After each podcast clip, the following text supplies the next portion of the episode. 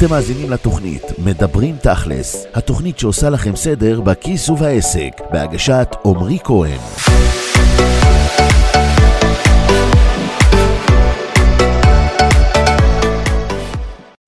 בוקר טוב, עמרי. בוקר אור, רחלי. מה שלומך? מצוין, איך את? גם, מעולה.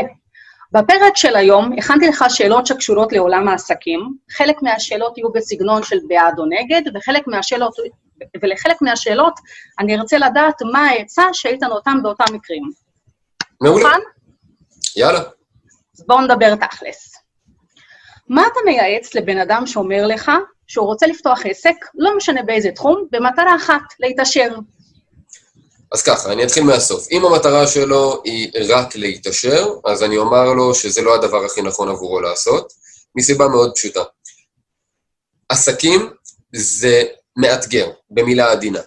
יהיו הרבה אתגרים, הרבה מכשולים בדרך. הדרך הכי טובה להתגבר על מכשולים או להתמודד עם אתגרים, היא פשוט מאוד להיות עם מספיק התלהבות כדי לצלוח אותם. וההתלהבות שאני מדבר עליה היא במילים אחרות מה שנקרא תשוקה. תשוקה מושגת כשאנחנו עושים את מה שאנחנו אוהבים לעשות. לכן, אם הוא פותח עסק רק בשביל להתעשר, סביר מאוד להניח שהוא גם לא אוהב כל כך, יכול להיות שהוא אוהב את זה בצורה חלקית, אבל יכול להיות שהוא לא אוהב מאוד, אין לו תשוקה עזה למה שהוא עושה, ולכן גם סביר מאוד להניח שהוא פשוט מאוד יוותר במכשולים או באתגרים הראשונים שיצוצו, מה גם שהוא כנראה לא ישיג את המטרה שלו. ולכן הייתי אומר למי שזו המטרה היחידה שלו, שכדאי לו לעשות את ה... כדאי לו לפתוח עסק בתחום שהוא אוהב, ושגם יעשיר אותו. אם זה מה שהוא רוצה לעשות, אין עם זה בעיה. לי יש בעיה רק עם uh, עסקים שנועדו להעשיר את הבן אדם, ובזה זה נגמר. לא משנה אם אני אוהב את זה או לא אוהב את זה, כי כמו שאמרתי, פשוט לא יהיה לבן אדם את הכוח להתמיד בדרך. חוץ מזה, שלפתוח עסק ולנהל עסק ולהצמיח עסק במשהו שאנחנו אוהבים, זה הרבה יותר כיף. ואני בטוח שאנשים אה, נהנים הרבה יותר מלעשות משהו שהם אה, נהנים גם מהדרך ולא רק מהתוצאה, מאשר ממשהו שהדרך היא סבל טהור, והתוצאה, גם אם היא כל כך טובה, אני לא בטוח שהיא מכפרת על הדרך הכמעט ובלתי נסבלת. אז זהו, זאת השאלה. האם החלום להיות עשיר הוא לא מספק בשביל לסחוב אותנו כל הדרך קדימה? הוא יכול לספק, אבל אני חושב שהבן אדם יצטרך להבעיר את האש כל פעם מחדש. זאת אומרת שכל פעם הוא יצטרך להזכיר לעצמו למה הוא עושה את זה, ואת התוצאה הסופית, ואת זה שהכסף יקנה לו את החיים הטובים שהוא חולם עליהם, בכל משבר שיגרום לו להישבר. ולפי דעתי זה, זה משהו שיכול להחזיק בהתחלה, אבל בשלב מסוים המוטיבציה הזאת נשחקת. וכשהמוטיבציה הזו נשחקת, אז גם הכוח להתמודד עם האתגרים ולהתגבר על המכשולים, גם הוא נשחק. ולכן אני חושב שהאנשים ש... יודעת מה, אני אפילו לא רק חושב, אני רואה את זה בשטח כ... כמציאות. האנשים שהם הכי עשירים, במקרה, במרכאות, הם גם עושים את מה שהם אוהבים. אז אני חושב שיש קשר מאוד מאוד uh, הדוק בין לעשות את מה שאתה אוהב ועל הדרך להתעשר מזה, לעומת רק להתעשר מזה.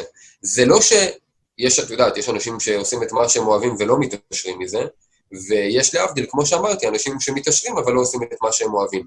השורה התחתונה היא זו, אנשים שעושים רק את מה שהם אוהבים בלי מטרה להתעשר, לא יתעשרו, זה מובן מאליו, כי כדי להתעשר מעבר לתשוקה צריך עוד הרבה מאוד דברים, התשוקה לבדה לא מספיקה, היא הכרחית, אבל לא מספיקה, ואנשים שעושים את מה שהם עושים רק כדי להתעשר, כמו שאמרתי, הם לא מתעשרים לפחות כמו אנשים שמתעשרים בזמן שהם עושים את מה שהם אוהבים. אני ראיתי אפילו מחקר, אני כרגע לא זוכר מאיפה, אבל אני קראתי פעם ממש מחקר שיצר קשר מובהק בין התשוקה לבין פוטנציאל להתעשר. ומה שהמחקר הזה גילה זה שכאשר אנשים, אנשים עושים את מה שהם אוהבים, בנוסף למטרה להתעשר, הם מתעשרים יותר מאנשים שעושים את זה רק בגלל הכסף. אז uh, מבחינתי, שתי הציפורים האלה עדיפות מאשר uh, אחת מהן. אחלה, אוקיי. ומה אתה תגיד לבן אדם שאומר לך, תשמע, אני הייתי שכיר כל השנים, אני יודע לעשות משהו מאוד טוב, אני יודע לתקן, אני יודע ללמד, אני יודע לתכנן, אני יודע, אה, לתכנת, אני יודע לעצב וכולי וכולי. אני מאוד טוב במשהו מסוים, ואני רוצה לפתוח עסק, כי אני יודע שאני יותר מקצועי, יותר משקיען מכולם. מה אתה תייעץ לבן אדם כזה? האם זה מספיק? אז קודם כל, אה, לשאלתך לא, זה לא מספיק, ולמען האמת זו גם הטעות שעושים אה, רוב האנשים שפותחים, אה, שמחליטים לפתוח עסק. הם פשוט מניחים שאם הם טובים במקצוע שלהם, זה אומר שגם יש להם את היכולת להיות בעלי עסקים טובים. והאמת רחוקה שנות אור מההנחה הזו. המציאות אומרת שלהיות בעל מקצוע מצוין זה נפלא, אבל זה אפילו לא קרוב למה שנדרש כדי להיות בעל עסק מצוין. ואם יש בן אדם שהוא בעל מקצוע מצוין והוא רוצה לפתוח עסק, הייתי אומר לו שזה מצוין, שילך על זה, אבל שיבין מה המחיר שהוא צריך לשלם בדרך. והמחיר יהיה פשוט ללמוד, כמו שהוא למד לרכוש כישורים מקצועיים ברמה גבוהה ולשפר אותם ולשכלל אותם ולהיות בעל מקצוע מצוין כמו שהוא היום, שייקח בחשבון שהוא יצטרך לעבור את אותו המסע, את אותה הדרך, בכל מה שקשור ללהיות בעל עסק מצוין. שזה אומר לרכוש כישורי מכירות, ושיווק, ופרסום, וניהול עצמי, ועובדים, ותמחור, ופיתוח מוצרים, וכל מה שצריך כדי להקים ולהצמיח עסק. אסור לבעל מקצוע מצוין להניח שרק בגלל שהוא בעל מקצוע מצוין, אז גם יהיה לו עסק מצוין, שיתנהל בצורה נכונה, ויהיו לו מלא לקוחות, ויהיה לו קל למכור וכדומה, כי כמו שאמרתי קודם, זו הטעות הכי גדולה, והטעות שלמען האמת בגללה נסגרים עשרות אלפי עסקים מדי שנה. אבל בוא נניח שאני יודע לעשות משהו מאוד טוב, ואני לא טוב בניהול כספים, או בשיווק, או במכירות, או בכל דבר אחר, ואני מתכנן מראש לגייס עובד שיעשה את הדברים שלא כיפים במקומי. למה זה לא פותר את הבעיה?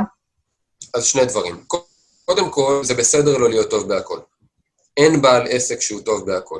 אתה צריך להיות מספיק טוב בתחומים שאתה פחות טוב בהם, ואתה צריך להיות מצוין. בתחומים שהם החוזקות שלך. זאת אומרת, אם בן אדם למשל טוב בשיווק, אבל גרוע במכירות, אז זה בסדר שהוא יעשה את השיווק, ועם הזמן הוא יביא איש מכירות שיעשה את המכירות עבורו. זה בסדר שאם אתה טוב בשיווק ומכירות, אבל אתה גרוע בכספים, זה בסדר שיהיה לך רואה חשבון שינהל את כל האופרציה הפיננסית שלך, זה בסדר, אין בעיה. לא לעשות הכל ולא להיות מצוין בהכל, זה טבעי, זה הגיוני וזה אנושי. העניין הוא שקודם כל צריך להבין איך סוגרים את הפער, וזה בסדר גם לקחת עובדים. העניין הוא כזה. כשאת לוקחת עובד ואת לא יודעת את העבודה, את בעצם אומרת לעובד, אני סומכת עליך, תעשה מה שאתה חושב לנכון, ולמען האמת, ברוב המקרים העובדים לא יודעים לעשות את מה שהוא הכי נכון. גם הם לומדים. גם להם יש רמת מיומנות מסוימת, והם צריכים לשפר אותה. נקודת ההתחלה שלהם יכולה להיות טובה, אבל היא לא מצוינת. ולכן מישהו צריך להסביר להם מה לעשות. מישהו צריך להסביר להם מה העבודה שנדרשת, מה התוצאות המצופות, ואם אותו בעל עסק לא יודע לחנוך את העובד שלו, אז איך אפשר לנהל ככה עובד בצורה נכונה? איך אפשר בעצם לנהל עובד שאת לא יודעת מה הוא עושה? זו בעיה. עכשיו, אני לא אומר שאת חייבת לדעת הכל, כמו שלמשל אמרתי רואה חשבון, אין בעיה, את לא צריכה לדעת שום דבר בפיננסים, תמצאי רואה חשבון טוב, כן תידרשי לסמוך עליו, ואני לא אומר שרואי חשבון לא עושים פשטות, הם עושים, צריך לבקר גם אותם. אני באופן אישי מבקר את הרואה חשבון שלי באופן קבוע, אני סומך עליו, אבל עם חצי עין פקוחה. אני מוודא תמיד שהוא עושה את הדברים הנכונים, ואני איתו כבר כמה שנים טובות, אני זוכר לפחות שלוש פעמים שהוא פיקשש. ו- ואחת מהן הייתה בצורה מאוד משמעותית, בעשרות אלפי שקלים, שזה מה שזה עלה לי. אז מבחינתי, בוודאי שאני צריך לבקר את האנשים האלו, אני יכול לסמוך עליהם, אבל אני צריך לבקר, ומכיוון שאני יודע מה העבודה שהוא אמור לעשות, קל לי לבקר אותו, וקל לי למנוע טעויות, וכן, הוא לא מושלם, גם הוא בן אדם, זה בסדר לטעות, אבל מה שאני מצפה זה שהוא יטעה ברמה המינימלית. אז למשל, בתחום הזה, זה בסדר עוד לסמוך על רואי חשבון, אבל יש הרבה תחומים אחרים שהם כל כך קשורים למקצוע, כל כך קשורים לעסק, שזה בעיה לקחת מישהו שאין לך מושג מה הוא אמור לעשות, ואיך את מבקרת אותו, ואיך את חונכת אותו, זו פשוט בעיה. ואם זו בעיה... אתה אומר, גם אם אנחנו בעצם מגייסים עובדים עם ניסיון, גם אותם צריך לבקר. כן, כי הניסיון שלהם היה רלוונטי בעסק שהם היו בו. הניסיון שלהם הוא לא בהכרח רלוונטי לעסק שלך. וזו עוד נקודה שהרבה אנשים לא מבינים. הם לפעמים מחפשים עובדים עם ניסיון, אבל הם שוכחים שהניסיון של אותו עובד בא מעסק אחר, מתרבות שונה, מערכים שונים, מהתנהלות שונה, שהייתה בעסק אחר, ולאותו העסק שהוא בא ממנו זה היה פנטסטי, זה היה מצוין. אבל זה לא אומר שגם לעסק של אותו בן אדם זה יהיה מצוין. כי ההתנהלות אחרת, הגישה אחרת, הערכים אחרים, התוצאות אחרות, תהליכי העבודה שונים, ולכן זה בסדר שהוא יבוא עם ניסיון, זה ייתן לו נקודת פתיחה טובה, אבל זה לא ייתן לו נקודת פתיחה שהיא מצוינת. ומי שרוצה לבנות עסק מצוין ולא עסק ממוצע, אז מן הראוי שהוא יהיה בקיא בדברים שהוא נותן לעובדים שלו לעשות, כדי שהוא יוכל לחנוך אותם ולשפר את היכולות והמיומנויות שלהם, כדי שיהיו תמיד טובות יותר ויותר. אוקיי. Okay. יש זמנים נכונים יותר או פחות לפתוח עסק? זו שאלה טובה, כי זה תלוי בשני פרמטרים. מצד אחד יש את האלמנט האישי, ומצד שני יש את האלמנט ה... נקרא לו המקומי, או הארצי, או העולמי. בהיבט האישי, זה מבחינתי, ברגע שיש לפחות את הכישורים הבסיסיים לבן אדם כדי להקים את העסק ולהתחיל להצמיח אותו. זאת אומרת, כן, הייתי אומר לבעל עסק, קודם כל, בוא תבנה את המוצר שלך בצורה נכונה, בוא תלמד קצת לשווק, קצת למכור, תעשה איזה קורס, תרכוש ידע, תנסה לתרגל את הדברים, ותגיע טיפה יותר מוכן לשלב הזה של אה, הוצאת העסק לאור. זה יכול להקל עליו. אז הייתי אומר שבהקשר הזה, כדאי לפחות לרכוש ידע, כדאי אולי אפילו לתרגל אותו לפני שעושים את הצעדים, ועושים טעויות, וזה בסדר לעשות טעויות, אבל כשעושים את זה לפני שפותחים עסק, אז משלמים מחירים שהם פחות כבדים. כי אם אתה עושה טעויות שיש לך עסק פעיל, אז אתה מקבל אה, מחירים בסגנון של לקוחות מרוצים, שיכולים אפילו להשמיץ אותך, אתה מקבל אה, אה, התנהלות לא טובה בעסק, אתה מקבל פחות מכירות, פחות לקוחות, ו- וחבל, כי זה לזרוק כסף לפח, לא בגלל הלקוחות, לא בגלל המוצר, לא בגלל העסק, נקרא לזה בגדול, אלא בגלל שהיכולות שלך לא מספיק טובות. ואם אפשר לצמצם את הפער הזה, כי לסגור אותו לחלוטין אי אפשר. אבל אם אפשר, אם אפשר לצמצם אותו, זה בהחלט הדבר הנכון לעשות. אז זה ברמה האישית. וברמה המקומית, ארצית, עולמית, יש הזדמנויות, כן, יש הזדמנויות שנכון יותר לפתוח עסק. אני אתן לך דוגמה, יש נגיד אה, טרנד מאוד אה, פופולרי בתחום מסוים, יהיה אשר יהיה, ואתה רוצה לפתוח עסק שקשור לטרנד הזה, אז כן, יהיה נכון לפתוח את העסק עכשיו, כי אתה כאילו נכנס לאיזשהו כמו גל בים, שנקרא הטרנד הזה עכשיו, ואתה יכול לרכוב על הגל הזה, ויהיה יותר באז לעסק שלך, אם אתה תדע לנצל את הטרנד הזה בצורה נכונה. זה כמו שלמשל אה, רק התחיל כל העניין הזה של איכות הסביבה והעסקים הירוקים נקרא לזה, או לחילופין העסקים שמחזירים לחברה, העסקים החברתיים. אז ברגע שיש טרנד כזה, והוא מאוד פופולרי, לפעמים את יכולה אפילו לקפוץ על מהלכי יחסי ציבור שירימו את העסק שלך בצורה מטורפת, רק כי את בין הראשונים שעושה משהו שעכשיו הוא מאוד טרנדי, הוא מאוד עכשווי, והוא מאוד נכון. אז uh, צריך גם להבין את, ה, את הדברים האלו, ולפעמים, אם זה מתאים לנסיבות האישיות, אז נכון uh, בהחלט לעשות את זה בזמן הזה. אבל קודם כל האישי, הוא גובר uh, בטח ובטח על המקומי, או ארצי, או עולמי, או מה שזה לא יהיה. אז בואו נדבר שנייה על הטרנדים שציינת מקודם. חשוב להיות מהראשונים שעולים על הגל? רק אם העסק שאת רוצה לפתוח הוא גם ככה. קשור לטרנד הזה. זאת אומרת, זה, זה עוד יתרון. זה לא שזה חייב, זה לא שאת צריכה לפתוח עסק רק כשיש טרנד שקשור לעסק שאת רוצה לפתוח, ממש לא. אבל זה בהחלט מהווה יתרון לפתוח עסק שאת אה, נמצאת עכשיו באיזשהו טרנד שהוא בכותרות, כי זה פשוט ייתן לך יתרון. אבל בוא נניח היום הטרנד הירוק. הוא כבר לא רלוונטי, הוא, הרי הוא לא עבר, הוא עדיין מאוד פופולרי, נכון. אבל אם אני אפתח... כן, אבל הוא הרבה, הרבה פחות חזק ממה שהיה בדיוק. פעם. אז זה, זה בגלל זה לא. אני שואלת. כשאני אומר טרנד, זה להיות כן בהתחלה, אבל עוד פעם, זה לא אומר להיות מהחלוצים שרוכבים על הטרנד הזה רק בגלל הטרנד. שוב אני אומר, האישי גובר על המקומי, על הארצי, על העולמי, רק אם זה מסתדר עכשיו. זאת אומרת, במקרה, מה שנקרא, העולם אה, התיישר לכיוונך, החלטת לפתוח עסק בשבוע הבא, ופתאום קרה איזה משהו שפתאום אה, ניפח את כל הטרנד הזה והפך את זה למאוד מאוד ויראלי ופופולרי. אז כמובן שאת יודעת, כל הכוכבים הסתדרו לטובתך, וזה פנטסטי לנצל את זה ו- ולעשות את זה בזמן שתכננת, או אולי אפילו להקדים את הפתיחה, אם זה קרה קודם, או לשחק עם המועד, אבל שוב, בהנחה שבאמת תכננת לעשות את זה גם ככה. אוקיי, okay. עכשיו, אני אשאל אותך שאלה ששואלים אותנו הרבה. יש לי, בוא נניח שאני שכיר, ואני חושב על איזשהו מוצר מגניב שאני יכול לפתח אותו בשעות החופשיות שלי, מהצד, והשאלה שלי היא כזאת, האם אני צריך לפתח את המוצר עד למצב שהוא מושלם ואני השקעתי בו נגיד שנה, שנתיים, אה, עד שבאמת הוא יצא מושלם, או שנכון יותר לשחרר אותו כשהוא מאוד חלקי, בשביל לבדוק התכנות, לבדוק בכלל איך השוק יקבל אותו, שאלה מעולה שיכולה לחסוך ליזמים שמקשיבים לנו הרבה מאוד זמן, הרבה מאוד מאמץ, הרבה מאוד כסף, ובעיקר הרבה מאוד כאבי ראש וכאבי לב. והשיטה שאני פועל בה היא בעצם מאוד מוכרת בעיקר בעולם הטכנולוגי. יש שם ביטוי שנקרא MVP, Minimum Viable Product. המטרה היא בעצם לפתח את המוצר הבסיסי שעונה על הצורך של הלקוחות, אבל כמו שאמרתי, ברמה הבסיסית ביותר. זאת אומרת, אין שום אינטרס לפתח את המוצר במלואו, כולל העיצוב וכל הפיצ'רים וכל הדברים, רק כדי לבדוק אם הוא רלוונטי בכלל אה, לשוק, רק כדי לבדוק אם באמת הוא כדאי מבחינה עסקית.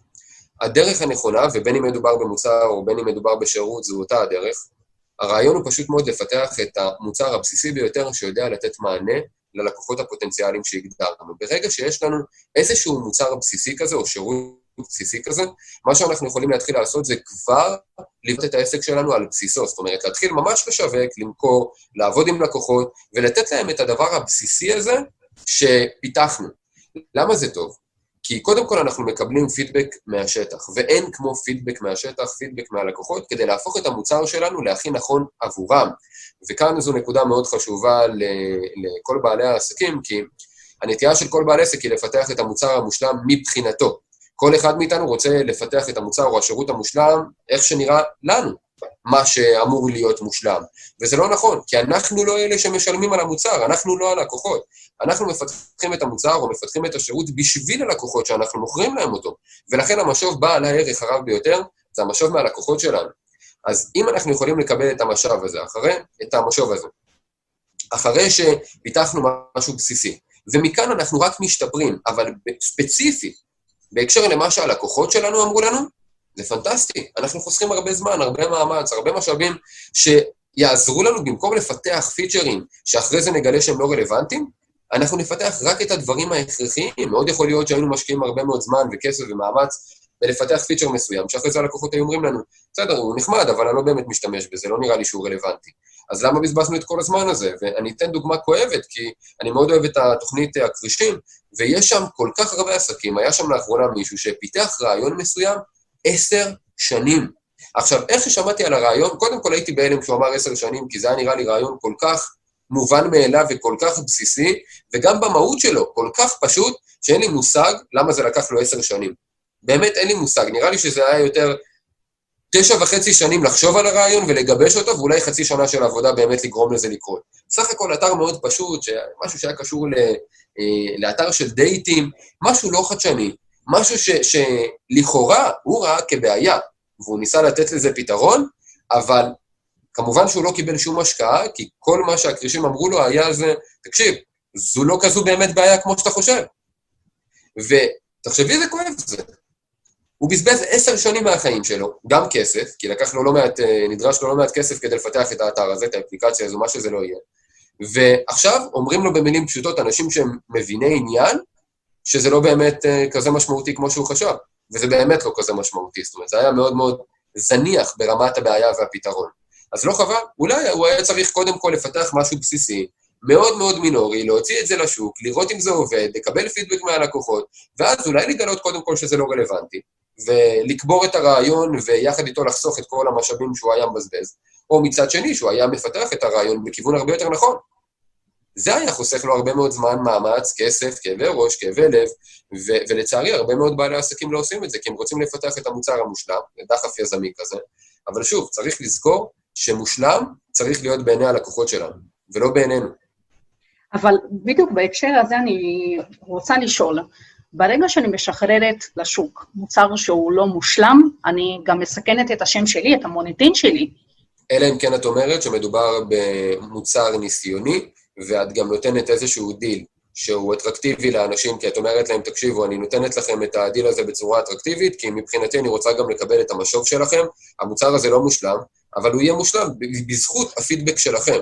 אז אם אתם אוהבים להתנסות בדברים חדשים, גם אם הם לא מושלמים, אתם מוזמנים, אני אתן לכם את זה בדיל מאוד מאוד אטרקטיבי, ואתם uh, תיתנו לי את הפידבק שאני מחפש, ואני אשתף באחת ההרצאות ששמעתי של uh, אורי לוין, שהוא מייסד Waze ועוד הרבה מאוד אפליקציות, ובהרצאה שלו הוא אמר משהו מאוד חכם. שאלו אותו, איך אתה הבאת את המשתמשים הראשונים? כי הרי כל הקטע באפליקציה זה שיש בה הרבה משתמשים, כי ככל שיש יותר משתמשים יש יותר מידע וזה יותר אה, מועיל לכל המשתמשים האחרים.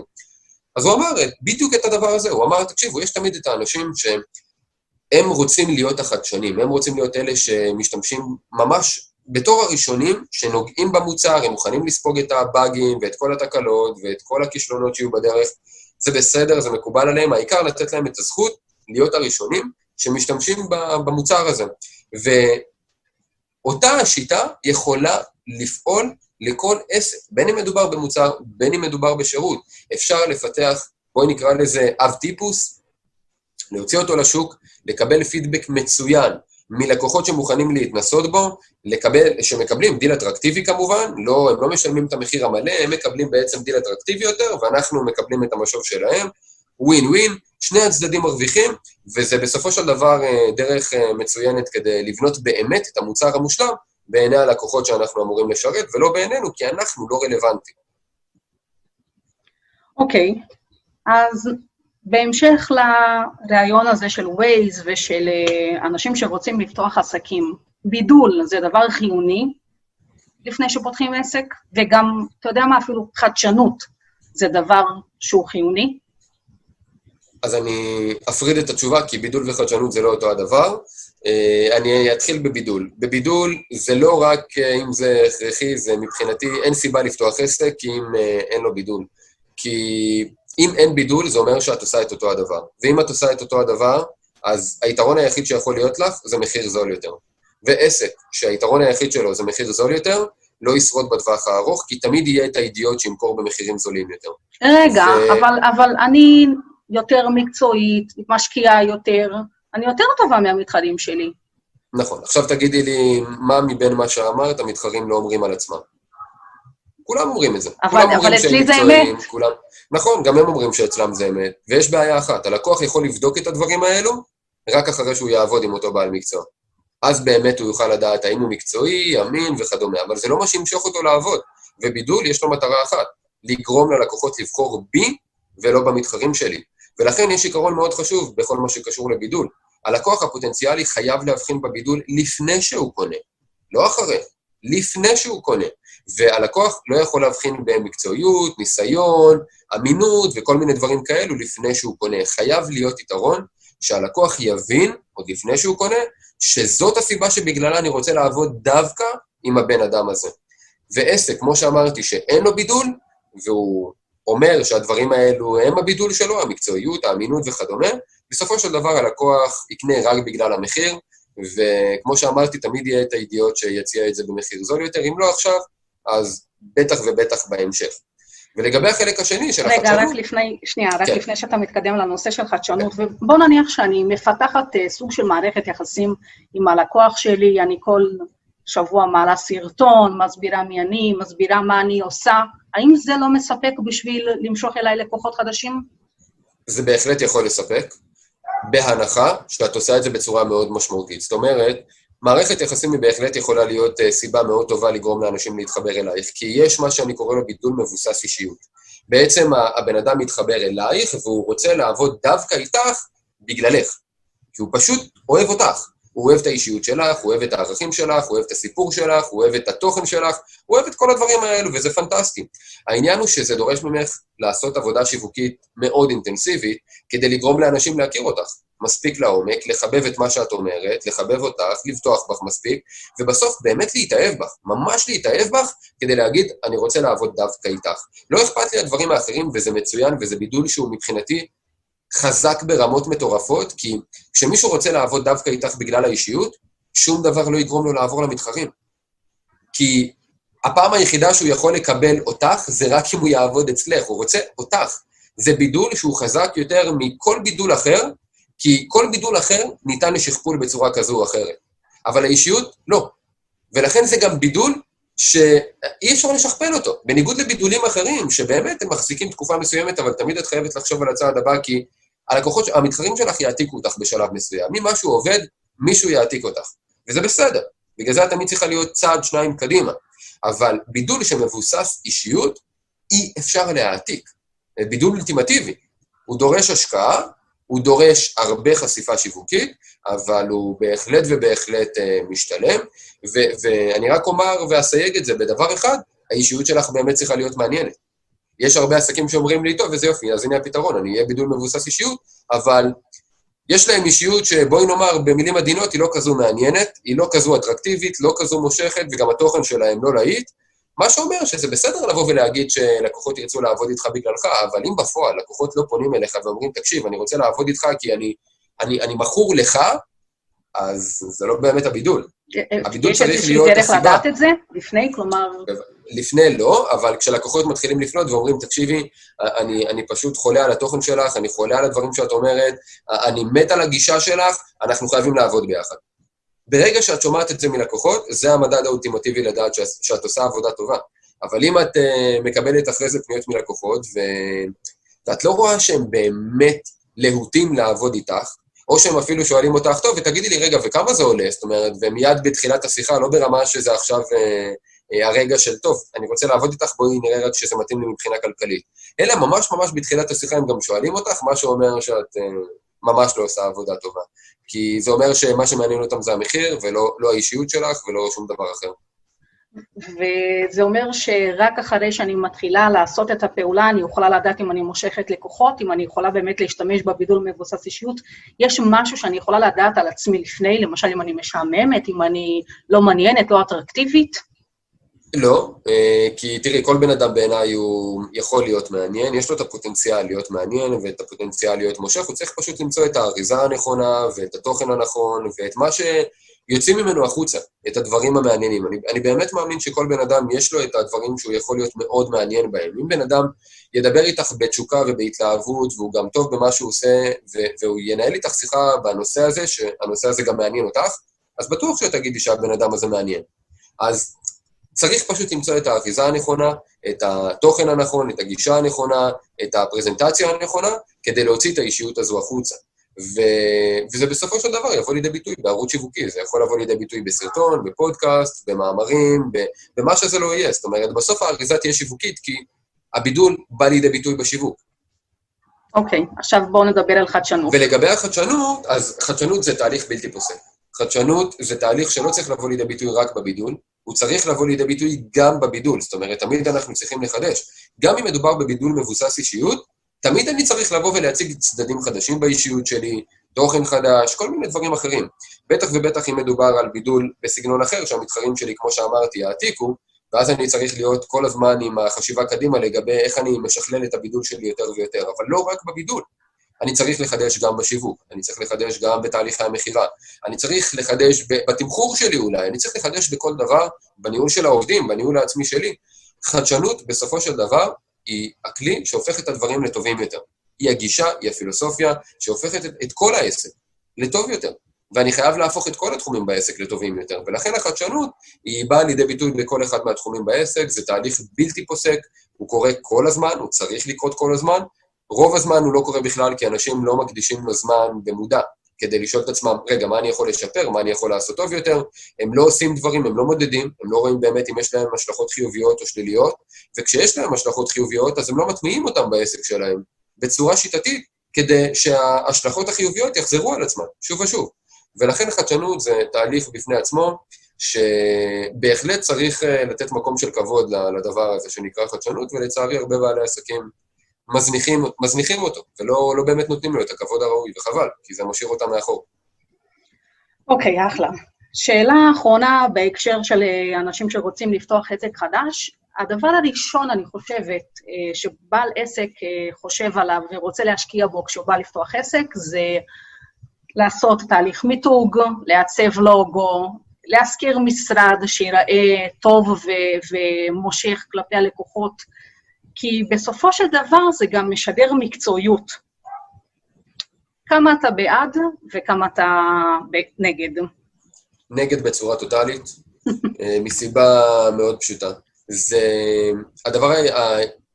בואי נאמר ככה, האדם היחיד שכל הדברים האלה משרתים אותו, הם, הוא בעל העסק עצמו, את האגו שלו, וזה רק עוזר לו לנפח את האגו יותר ויותר. כי בתכלס, כדי שהעסק יצליח, לא צריך שום מיתוג, שום uh, גרפיקה, uh, שום דבר. לא משרד ולא שום דבר. אפשר להתחיל עם כלום ושום דבר, אם מדובר בעסקי שירותים, אם מדובר בעסקים קמעונאיים, אז כמובן זה סיפור אחר, כי פה אין לך ברירה אלא להשקיע קודם כל בחנות, ואז כן, נדרש, בואי נקרא לזה מיתוג, אבל זה לא באמת מיתוג, זה בסך הכל עיצוב. אה, מיתוג זה מבחינתי פשוט מאוד עניין של הבטחה. מיתוג זה אומר שאת אה, נותנת ללקוחות שלך את מה שהם רוצים, והם יודעים שאם אני בא אלייך, אני מקבל את הדבר הזה באופן עקבי. מותג זה הבטחה. ויש הרבה גרפיקאים, ויסלחו לי הגרפיקאים ששומעים אותנו, שקוראים לתהליכי העיצוב שלהם תהליכי מיתוג. אז uh, חלאס עם הבולשיט, זה לא מיתוג ולא נעליים. המיתוג זה הדבר היחידי שגורם לכם לנפח את המחירים שלכם ולגבות יותר כסף מהלקוחות. אה, אבל אם אתם בעלי עסקים שמקשיבים, אז תבינו שאם אתם בתחילת הדרך ומציעים לכם מיתוג, תברחו מאותו גרפיקאי, כי זה אומר שהוא פשוט לא מבין על מה הוא מדבר. ו... כי מה שאתם צריכים זה אולי עיצוב. יכול להיות שאתם צריכים לוגו, זה לא מיתוג. לוגו זה לא מיתוג. וברושור זה לא מיתוג.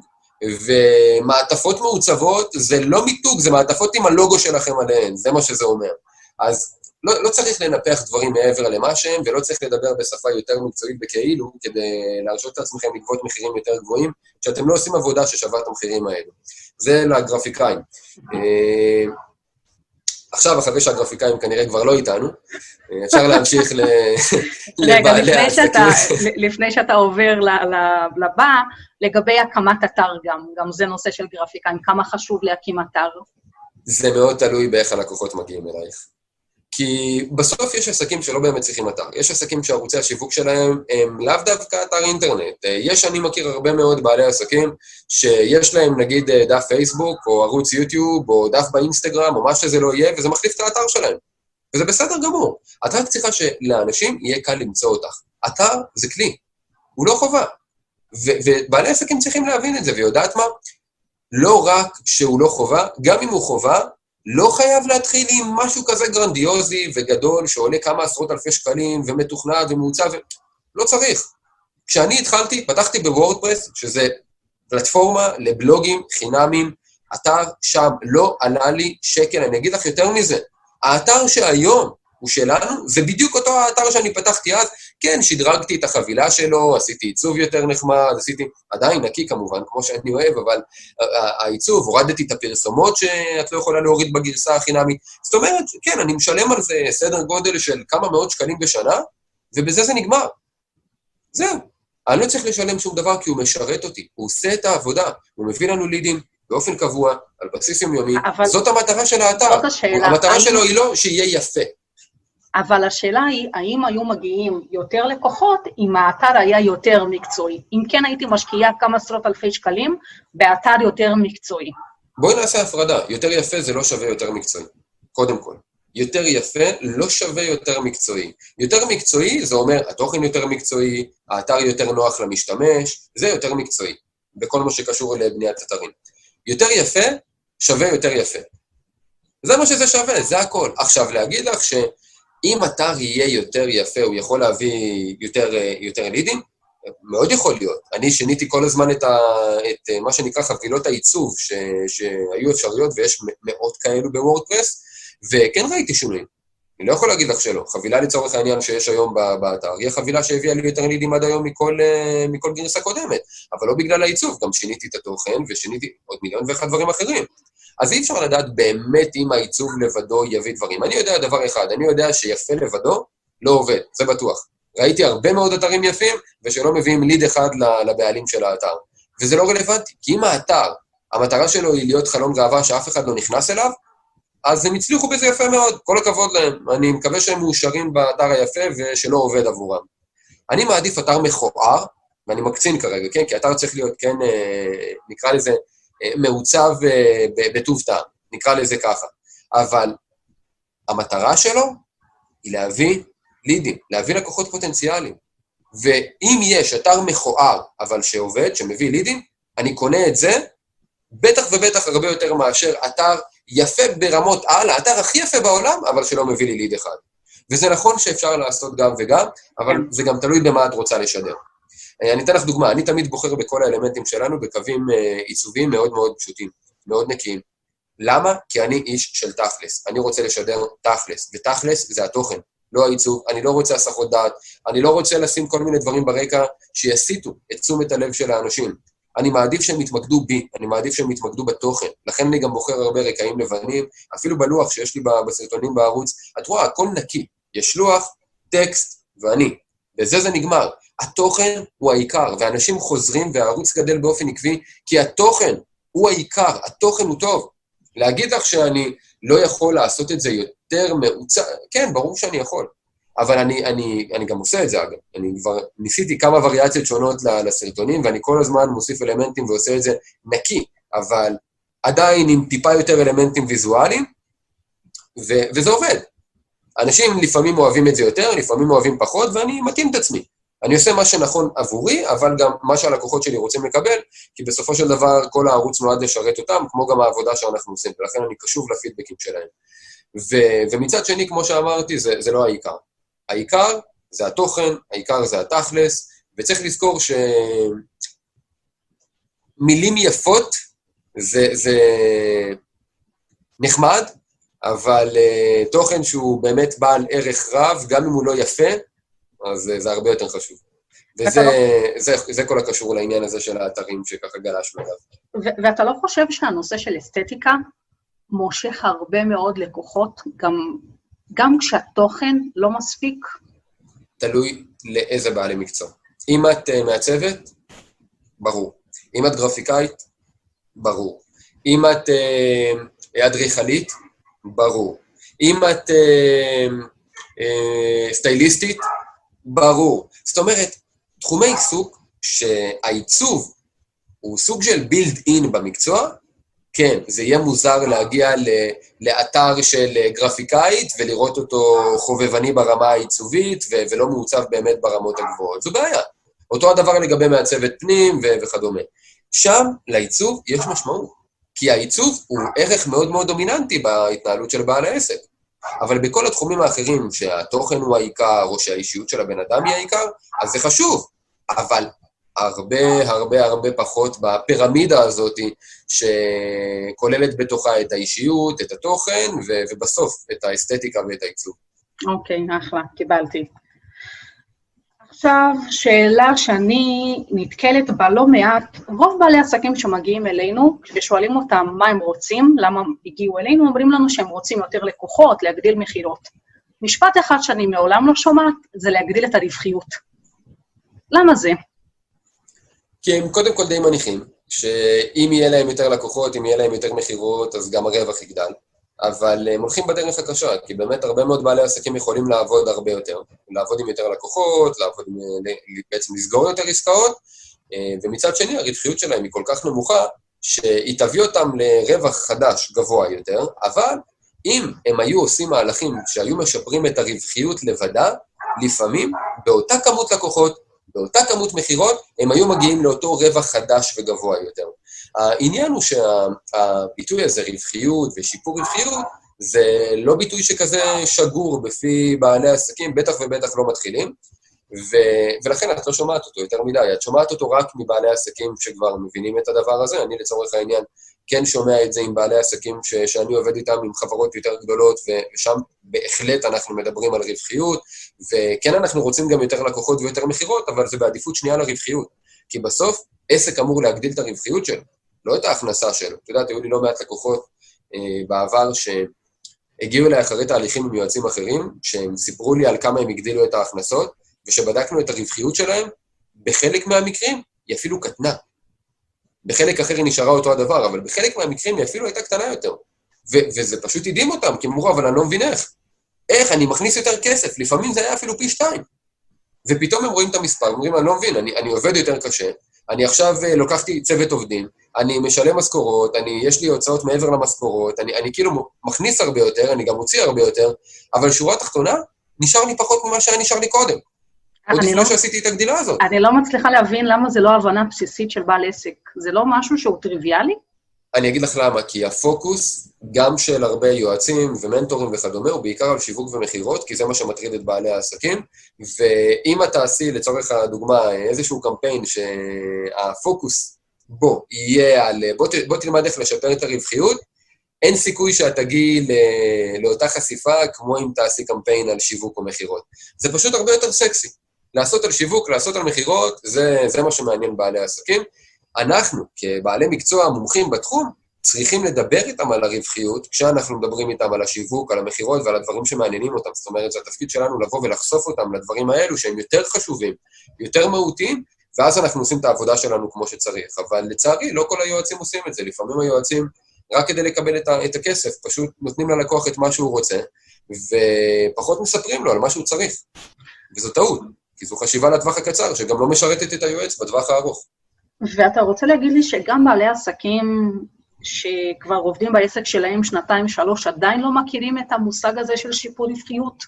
כן, כי זה לא קשור לזמן.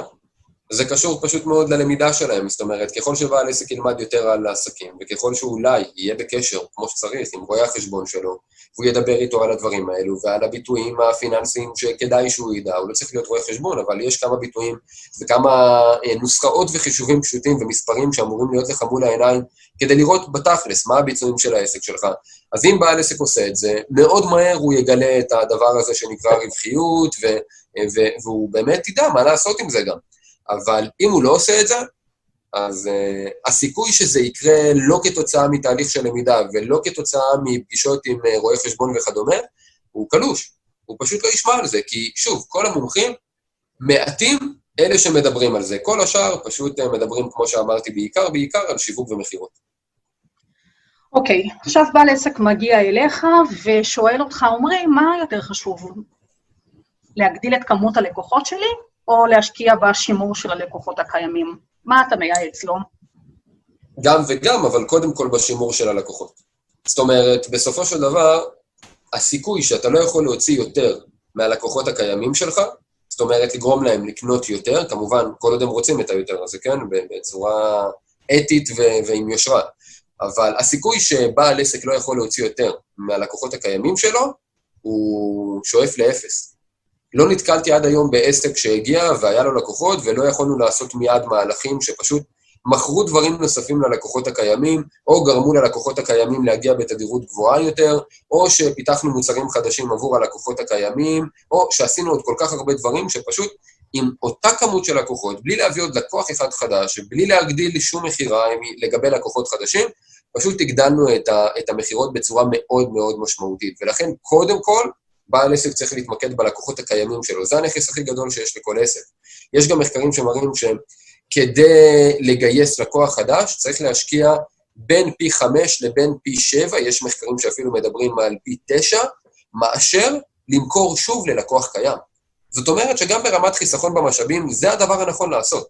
קודם כל, להשקיע בלקוחות הקיימים ולמכור להם יותר. אחר כך, כמובן שאנחנו רוצים גם להגדיל את כמות הלקוחות ולהביא יותר לקוחות חדשים לעסק, אבל קודם כל, יותר ללקוחות קיימים. אני מנסה להבין רק, הרי כל השיווק הוא מופנה ללקוחות חדשים. אנחנו לא רואים שיווק הרי ללקוחות קיימים, לא בעסקים קטנים, לא בעסקים גדולים. תמיד אה, מה, ש...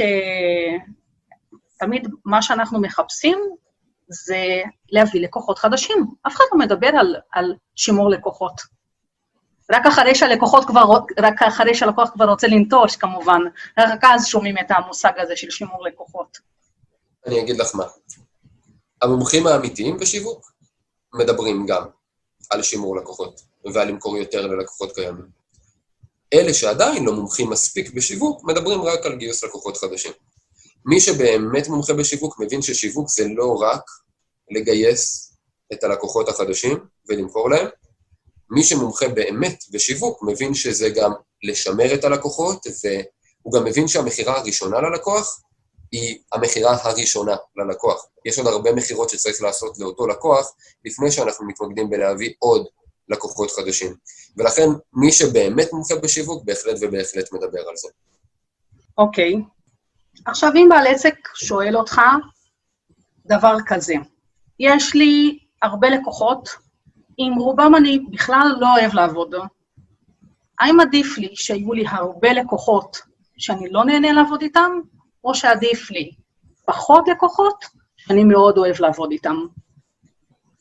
אני חושב שהתשובה מובנת מאליה, ואם בעל עסק אה, חושב אה, שהתשובה הנכונה היא לעבוד עם הרבה לקוחות אבל שהוא לא אוהב, אז אני מאחל לו בהצלחה, הוא יזדקק לה. ובסופו של דבר, התשובה, כמו שאמרתי, מובנת מאליה. כמובן שעדיף פחות לקוחות, אבל שאני נהנה לעבוד איתם, משתי סיבות עיקריות.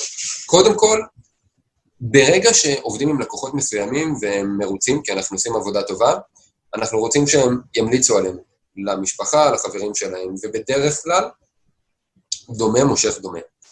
אז אם אנחנו רוצים עוד לקוחות טובים, אנחנו צריכים לעבוד רק עם לקוחות טובים. אם אנחנו נעבוד עם לקוחות, נקרא להם רעים לצורך העניין, אנחנו נקבל עוד לקוחות רעים, כי אנחנו נתאמץ כדי לתת להם שירות טוב, ובסוף הם יהיו מרוצים, יביאו לנו את החברים שלהם, ואנחנו נמשיך לסבול. זה מעגל אינסופי שאנחנו לא רוצים להיכנס אליו. ולכן זו פשוט אה, טעות. אה, זה אולי נכון בטווח הקצר, לעבוד עם לקוחות, ככה זה נראה לפחות לבעלי עסקים, שזה בטווח הקצר נכון לעבוד עם יותר לקוחות כי אני רוצה יותר כסף, אבל בעל עסק חכם מבין שבטווח הארוך זו פשוט אה, טעות איומה. והסיבה השנייה היא כמובן כי אני לא חושב שבעסק עצמו אנחנו אמורים לסבול. מעבר לתהליך עם, ה, עם הלקוחות שאנחנו נסבול שם, בכלל, אני לא חושב שהמהות של העסק היא לסבול בכל דבר שאנחנו עושים. אנחנו אמורים ליהנות מהשיווק, ואמורים ליהנות מה, מתהליך המכירה, ואמורים ליהנות מהעבודה עם הלקוחות, ואמורים ליהנות בניהול הפיננסי שלנו. אנחנו, גם אם אנחנו לא נהנים מהנושא, אנחנו צריכים למצוא את הדרך שבה אנחנו נהנים בצורה מסוימת. ו, ואם אנחנו לא נהנים, אז מן הראוי למצוא דרך אחרת. והמובן מאליו השני, זה מבחינתי שפשוט בעל העסק צריך לעשות שיווק. הרי אם יש לו מעט לקוחות, ולקוחות טובים, אז כמובן שהפתרון הוא לא להביא הרבה לקוחות ושיהיו רעים, הפתרון הוא לעשות יותר שיווק, ושיווק יותר נכון ויותר חכם, כדי להביא עוד לקוחות טובים. אז אה, בעל עסק שיש לו מעט לקוחות, צריך uh, להשקיע יותר בשיווק שלו. זה, כמו שאמרתי, מובן מאליו גם כן. זאת אומרת, גם במחיר שכרגע יומן שלי מלא בלקוחות לא טובים, עדיף לי לוותר עליהם ולהשקיע בתהליך שיווק נכון, בשביל להביא, למשוך אליי את הלקוחות שכיף לי לעבוד איתם? בהחלט כן, בהחלט כן. אני יודע שזה קשה, אני יודע שזה מאתגר, אני יודע שזה ויתור מאוד כואב שצריך לעשות, אבל אני אגיד את האמת, זה אפילו לא אמור להיות ויתור, כי מלכתחילה, בעל עסק חכם לא מקבל לקוחות רעים. אז אם הוא כבר קיבל לקוחות רעים, אז לוותר עליהם, כן, זה החלק הכואב. אבל הוויתור צריך להיות אה, אפילו לא ויתור, כי איך שמגיע לקוח שלא מתאים לי, אני פשוט צריך לסנן אותו, כבר בשלב הראשוני. אני אפילו לא צריך להביא אותו להזדמנות שבו אני יכול לעבוד איתו. אבל אני צריך כסף. נכון. הלקוח, הלקוח מביא לי כסף. נכון, זה, זו היום. אחלה מוטיבציה לעשות שיווק אה, יותר אינטנסיבי ו- ושיווק יותר חכם ויותר מדויק. היותר כסף, כמו שאמרתי, זה, זה קשה כי באמת הפתרון לטווח הקצר הוא כאילו זה, לעבוד עם כל לקוח. בין אם זה לקוח שמתאים לי, בין אם לא, אבל כמו שאמרתי, בטווח הארוך זו טעות. ולצערי אפשר לראות את זה רק בדיעבד, רק בעל עסק שבאמת יכול להסתכל לאחור ולהגיד לעצמו, וואו, איזה, מזל, איזה הבדל זה לעבוד עם לקוח טוב לעומת לקוח רע, רק אז הוא חכם להגיד לעצמו, איזה אידיוט הייתי שעבדתי עם לקוחות רעים מלכתחילה. כי אז הרבה יותר קל להגיד את זה. אבל כשנמצאים בסיטואציה הזאת, כשצריך לבחור אם לקחת כסף של לקוח, ואת יודעת שהוא רע, אבל את צריכה כסף, זה, זה לא פשוט. זה קשה, זה מאתגר, אבל זה הדבר הנכון לעשות. ויש דרך לזהות את הלקוחות שכיף לי לעבוד איתם כבר בתהליכי הסינון הראשונים? תראי, קודם כל אני חושב שהם מרגישים את זה. זאת אומרת, את יכולה כבר אה, בשיחת הטלפון הראשונה או בפגישת המכירה לזהות מאוד מהר אם כיף לך לעבוד עם מישהו או לא. זה פשוט עניין של אווירה, נקרא לזה ככה. ואם בכל זאת אה, את לא, לא מרגישה את הדברים, אז אפשר להכין רשימת קריטריונים מאוד ברורה, למהן התכונות שצריכות להיות בלקוח שלי כדי שאני אגדיר אותו לקוח טוב, ואיזה תכונות צריכות להיות ללקוח שלי כדי שאני אגדיר אותו כלקוח לא טוב, כלקוח רע. ובמהלך הפגישה לשאול שאלות שמשקפות את התכונות האלו, ומשם פשוט מאוד להבין, כמו צ'קליסט כזה של אה, על מה הוא עונה ועל מה הוא לא, ולהבין אם הוא לקוח טוב או לקוח רע. אם הוא לקוח טוב אפשר לעבוד איתו, בהנחה שכמובן גם הלקוח רוצה לעבוד עם בעל העסק, ואם הוא לקוח רע, אז כמו שאמרתי קודם, העצה שלי היא לוותר עליו בכל מחיר, כי המחיר בטווח הקצר הוא אולי לא נראה, אבל בטווח הארוך הוא יהיה כבד מאוד. ובוא נניח שעשיתי את זה, וגם בתהליך הסינון, לקוח מסוים ענה לקריטריונים האלו, והתחלתי לעבוד איתו, ובמהלך התהליך גיליתי שהוא לקוח מעצבן מאוד. מה אני עושה במקרה כזה? קודם כל מדברים איתו, ומנסים אה, להעביר לו את ההרגשה שלך, וגם בעיקר לבחון אם זה משהו שהוא יכול לשנות, אם זה משהו שהוא יכול לשנות, וזה משהו שאת uh, יכולה לעזור לו גם בהתמודדות איתו, אז בסדר, אפשר להמשיך. אבל אם זה משהו שאת אומרת, אין, אין סיכוי, זה פשוט משהו שהוא לא יכול לשנות, אני חוויתי את זה כבר לא פעם, לא פעמיים, או לחילופין, דיברתי איתו על הדברים, אבל את רואה שזה חוזר על עצמו, אז uh, אני הייתי אומר לבעל העסק לטובתו האישית, ואני מדבר מניסיון אישי כי יצא לי לעשות את זה כמה פעמים, הייתי מפטר את הלקוח. גם uh, בהסכם העבודה שלנו, ואת מכירה את זה עם הלקוחות שלנו, יש לנו סעיף שאומר שאנחנו רשאים לפטר את הלקוח. אנחנו רשאים לעצור את התהליך. אם אנחנו מגלים שהלקוח לא הולם את הציפיות שלנו ולא עושה את המשימות, כי בפועל מה יקרה בסוף? בפועל הוא לא ישיג את התוצאות שאת רוצה. ואז הוא יבוא אלייך בטענות גם אם הוא אשם, גם אם זה קרה בגללו. אז למה שאנחנו נגיע למצב הזה? אני לא רוצה לקוח לא מרוצה. ולכן אני מעדיף לסיים את התהליך, להחזיר לו את מה שמגיע לו, ולעבור ללקוח שהוא הרבה יותר טוב. אין לי שום סיבה לעבוד עם לקוחות שאחר כך לא יוציאו את ה... אה, לא יוציאו, לא יוציאו לי שם טוב, אלא דווקא הפוך, יוציאו לי שם רע. אני לא רוצה לעשות את זה. אז אני מעדיף לוותר על הלקוח, וזה בעיניי ההחלטה הנכונה והבחירה החכמה ביותר. אוקיי. Okay. האם אתה חושב שאני צריכה לשלם הרבה, עסק, לא אני, אני צריכה לשלם הרבה כסף על שיווק מדי חודש? האם זה הכרח לעסק? תראי, כדי לעשות שיווק ולראות ממנו תוצאות, את צריכה לשלם אחד מהשתיים, או זמן או כסף.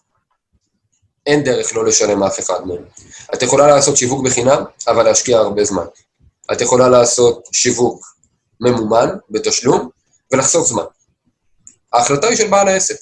יש בעלי עסקים שאומרים, תקשיב, לא בא לי, אין לי את הזמן, אין לי את הכוח, אין לי את המוטיבציה ואין לי את החשק, אני מוכן לשים את הכסף.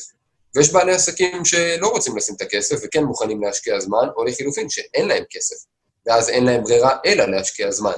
אבל כך או אחרת, מי שמשווק משלם את אחד משני המחירים האלו.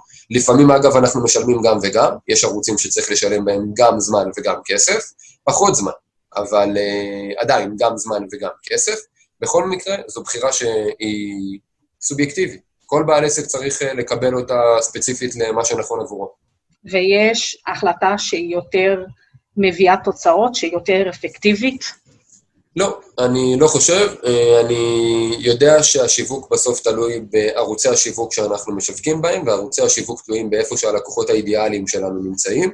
אם הלקוחות האידיאליים שלנו נמצאים בערוצי שיווק שדורשים ממני להשקיע כסף, זה מה שאני צריך לעשות. ואם הלקוחות האידיאליים שלי נמצאים בערוצי שיווק שדורשים ממני אה, לפרסם ולהשקיע זמן ולא כסף, אז אני אעשה את זה שם.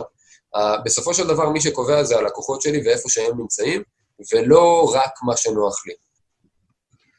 אוקיי, okay. עכשיו יש לי עסק והתוצאות העסקיות שלי לא מספיק טובות. האם אני צריכה לפנות לעזרה חיצונית, או שאני יכולה לנסות להשתפר לבד?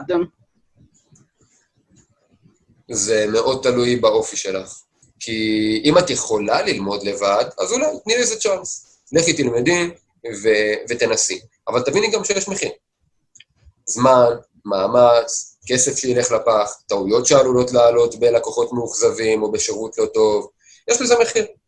מצד שני, אם תלכי לבעל מקצוע, כמובן שהוא יקצר לך את הדרך, הוא יעזור לך להשקיע פחות זמן ופחות מאמץ ופחות כסף כדי להגיע לתוצאות שאת רוצה, אבל מצד שני יש לזה מחיר שהוא כסף, לאותו יועץ או מנטור או מה שזה לא יהיה. אז יש פה בעצם uh, סוג של uh, המרה כזאת, בין uh, עד כמה את רוצה תוצאות טובות וכמה מהר, לעומת כמה כסף את אה, מוכנה להשקיע או לא. ונניח שאני מחליטה לעשות את זה לבד, זה יכול להיות אפקטיבי כמו לקבל עזרה של יועץ? אני מאמין לא רק בעסקים, שבכל תחום, הקיצור דרך החכם ביותר זה ללמוד ממישהו שכבר עשה את זה, ואני לא רואה בזה מעשה חכם לבזבז זמן ומאמץ אה, על משהו שאני יכול, אה, נכון, לשלם למישהו, אבל מצד שני, אני ארוויח הרבה יותר. מהקיצור זמן הזה, וגם מה, מהתועלת שאני אפיק, מהעזרה של אותו בן אדם בטווח הארוך. אז מבחינתי זה מכסה את ההשקעה. רק צריך כמובן לבחור את הבן אדם הנכון שבאמת יודע לייצר את התוצאות שאני רוצה. ו- ומבחינתי, אם, אם בן אדם מוצא מישהו כזה, זה הרבה יותר חכם לעבוד עם מנטור מאשר uh, ללכת את הדרך בעצמי, ו- וסוג של לגלות אותם מחדש. למה לא ללכת בדרך שמישהו כבר סלל? הרבה יותר חכם. אוקיי. Okay. ומה הנקודה שאתה שומע מבעלי עסקים, שכשאתה שומע אותה, אתה אומר, בעל עסק כזה חייב עזרה ודחוף. תראי, אני אגיד לך מה, זה קצת... אה, אני קצת חלוק בעניין הזה, כי אני מאמין שצריך לעזור רק למי שרוצה עזרה. זאת אומרת, אם בעל עסק לא מבין שהוא זקוק לעזרה, תהיה אשר תהיה, לא משנה באיזה תחום, לא משנה באיזה נושא, אז מבחינתי אני לא רואה שום סיבה להעיר את הצורך הזה אצלו. זה לא רלוונטי. אני לא רוצה למכור למישהו משהו שהוא לא מבין שהוא צריך את העזרה הזו. זה מבחינתי מכירה אבודה מראש, וגם אם אני אמכור לו, בסוף יהיה לנו מאוד קשה בתהליך, כי אני כל פעם אצטרך לשכנע אותו ללמה הוא עושה את זה, ואני כאילו צריך למכור לו את הצורך מחדש. זו לא מכירה שהיא נכונה בעיניי, זה גם לא שווה את ההשקעה. גם הלקוחות, למען האמת, הם לא הכי טובים, כי כל הזמן, כמו שאמרתי, צריכה לשכנע אותם מחדש ב, ב, בללכת את הדרך, בלעשות את הדברים, זה פשוט לא כיף. ו, ולכן אה, השורה התחתונה היא שאני מעדיף להגיד למישהו שהוא צריך עזרה, רק אם הוא אומר לי שהוא צריך עזרה קודם. Okay. אוקיי. אם הוא לא אומר לי את זה, אז אני מעדיף לא להיכנס למשחק הזה בכלל. ומהניסיון שלך עם בעלי עסקים, מה צריך לקרות בשביל שבעל עסק יגיד לך את המשפט הזה, אני צריך עזרה? הבנה שלו. אני חושב שזה בגרות מצידו. אני לא חושב שאני יכול לעשות שום דבר כדי לגרום לו להבין, כי את יודעת מה, גם אם מה שאני יכול לעשות זה לצורך העניין לתת לו את הידע שהוא לא ידע שהוא לא יודע, וזה יפיל לו את האסימון שהוא צריך עזרה, עדיין הוא צריך לבחור לצרוך את הידע הזה. ולכן מבחינתי, אני, אני באמת לא יכול לעשות כלום, מרגע שהוא בחר לחשוף את עצמו, לצורך העניין לידע שלי, המשימה שלי היא לתת לו את הידע הטוב ביותר כדי להראות לו שיש הרבה דברים שהוא לא יודע שהוא לא יודע, וזה פתאום יעורר אצלו את ההבנה שוואלה, פה יש לי בעיה, פה יש לי בעיה, אני צריך עזרה. וברגע שזה יקרה, גם סביר מאוד להניח שהוא יפנה אליי. את רואה את זה שוב, אצלנו, הלקוחות שפונים אלינו, את רואה עד כמה הם מבינים שהם צריכים עזרה, עד כמה הם מבינים שהם זקוקים לעזרה, תמיד כמובן יש יוצאים מן הכלל, אבל הרוב המכריע של הלקוחות מגיעים מאוד מאוד אה, בשלים עם ההבנה הזו שהם זקוקים לעזרה ושהם גם רוצים אותה דווקא מאיתנו. אחלה. אני סיימתי מהשאלות שלי להפעם, אבל יש לי עוד הרבה מאוד שאלות לפרקים הבאים, ואני נהניתי, אני למדתי הרבה. נהנית? בוודאי. בוודאי, שמח לשמוע שלמדת, ואני בטוח שגם המאזינים שלנו למדו לא מעט. מעולה. אז תשאירו פה תגובות, שאלות, תתקשרו, תשלחו מיילים, אנחנו תמיד שמחים לשמוע את התגובות שלכם, ואנחנו נתראה בפרק הבא. ביי, עמרי. ביי ביי, מצוין.